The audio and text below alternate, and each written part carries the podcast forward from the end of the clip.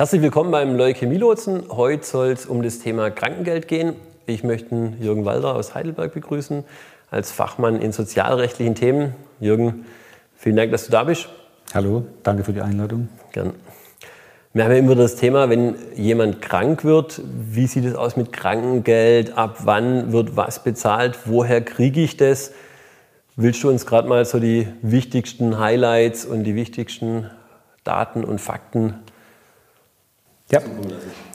Perfekt, das kann man gut zusammenfassen. Also im Prinzip, wenn jemand, das gilt für jemand, jemanden, der beschäftigt ist, der, der arbeitet, einen Job hat, ähm, zuerst läuft mal die, die Lohnfortzahlung oder Entgeltfortzahlung, in der Regel sechs Wochen. Manchmal gibt es da auch Verträge, da weicht es ab, da kann das länger bezahlt werden. Aber üblicherweise nach dem Entgeltfortzahlungsgesetz sechs Wochen Lohnfortzahlung, Entgeltfortzahlung vom Arbeitgeber. Und dann, wenn man da noch krank ist, greift das gesetzliche Krankengeld. Das gesetzliche Krankengeld äh, bekommt man für insgesamt 78 Wochen, das sind eineinhalb Jahre, in einer Blockfrist, nennt man das, äh, äh, von drei Jahren.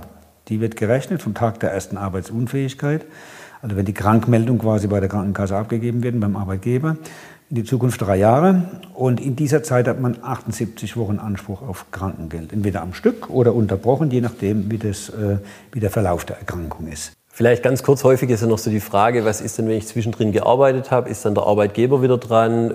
Wie mache ich das? Wo muss ich das beantragen? Mhm.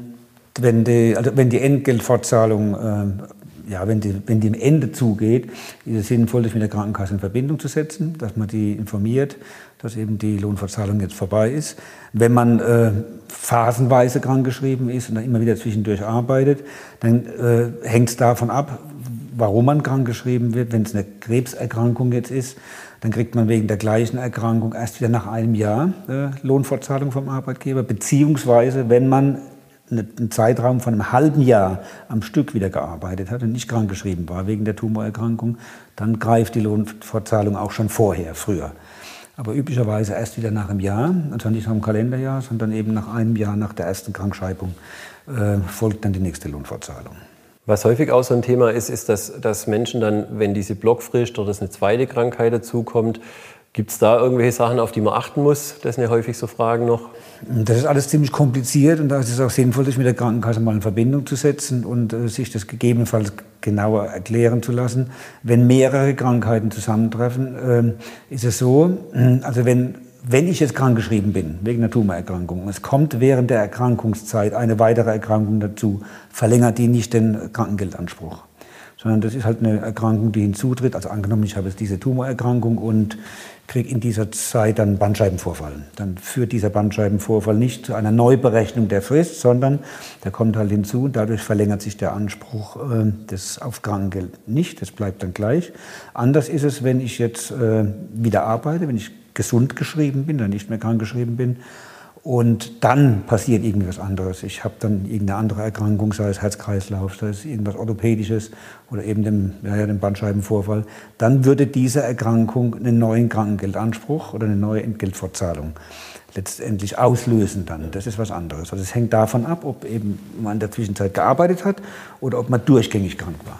Und der Zusammenhang der Krankheiten ist, glaube ich, noch was ganz Wichtiges. Das ist häufig noch eine Frage, wenn eine Krankheit Folgeerkrankung ist und man hat nicht zwischendrin gearbeitet. Genau, das ist, das, das ist, glaube ich, noch ein Thema, was, ja, was also alles, was, gerade wenn wir jetzt von einer Tumorerkrankung ausgehen, äh, Erkrankungen oder Erkrankungszeiträume, die im Zusammenhang mit der Ursprungserkrankung stehen, die die erste Arbeitsunfähigkeit ausgelöst hat, werden natürlich zu der ersten Erkrankung dazugezählt. Sei das eine psychische Belastung, sei es das durch eine Therapie dann äh, Folgeerkrankungszeiten ausgelöst werden. Das wird natürlich dann äh, zusammengezählt. Die Krankenkassen lassen das im Einzelfall, wenn es da Unklarheiten gibt, von dem medizinischen Dienst prüfen. Das sind also Ärztinnen und Ärzte, die das im Auftrag der Krankenkassen dann überprüfen, wenn da Unsicherheiten bestehen. Es lohnt sich auch im Einzelfall immer, wenn man, diese, wenn man die, den Krankengeldzeitraum ausgeschöpft hat, nochmal nachzugucken, gucken, wie sich die einzelnen Zeiten zusammensetzen und das im Einzelfall auch mal überprüfen zu lassen, wenn da jetzt, wenn man das Gefühl hat, da ist, stimmt irgendwie was nicht, da sind jetzt Krankheitszeiträume dazugezählt,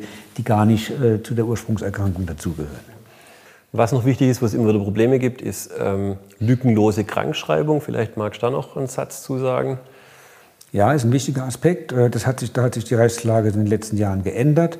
Ähm, heute ist es so, ähm, ich muss, wenn ich, äh, wenn ich krankgeschrieben bin, dafür sorgen, dass ich eine lückenlose Arbeitsunfähigkeitsbescheinigung bekomme. Lückenlos heißt, dass ich, wenn meine Krankmeldung bis heute gilt, dass ich spätestens morgen wieder beim Arzt bin oder wenn ein Wochenende dazwischen ist, wenn ich ähm, meine, Krank äh, meine Arbeitsunfähigkeitsbescheinigung, wenn die bis Freitag gilt, dass ich spätestens montags wieder beim Arzt bin dann ist die Krankmeldung lückenlos. Aber darauf muss man achten. Das ist insofern wichtig, weil Menschen, die jetzt zum Beispiel äh, in einem befristeten Arbeitsverhältnis sind und wenn das Arbeitsverhältnis ausgelaufen ist und das Krankengeld noch weiterläuft, in dem Moment, wo das Arbeitsverhältnis nicht mehr besteht und die Krankmeldung läuft aus, geht auch der Anspruch auf Krankengeld verloren. Und wenn dann eine Lücke dazwischen ist, eben wie gesagt mehr als dieser eine Tag, dann äh, entsteht auch kein neuer Anspruch mehr auf Krankengeld. Das ist ganz, zentral ganz, ganz zentrales Thema. Für Menschen, die ja. befristete Verträge hatten oder wo der Vertrag schon ausgelaufen ist.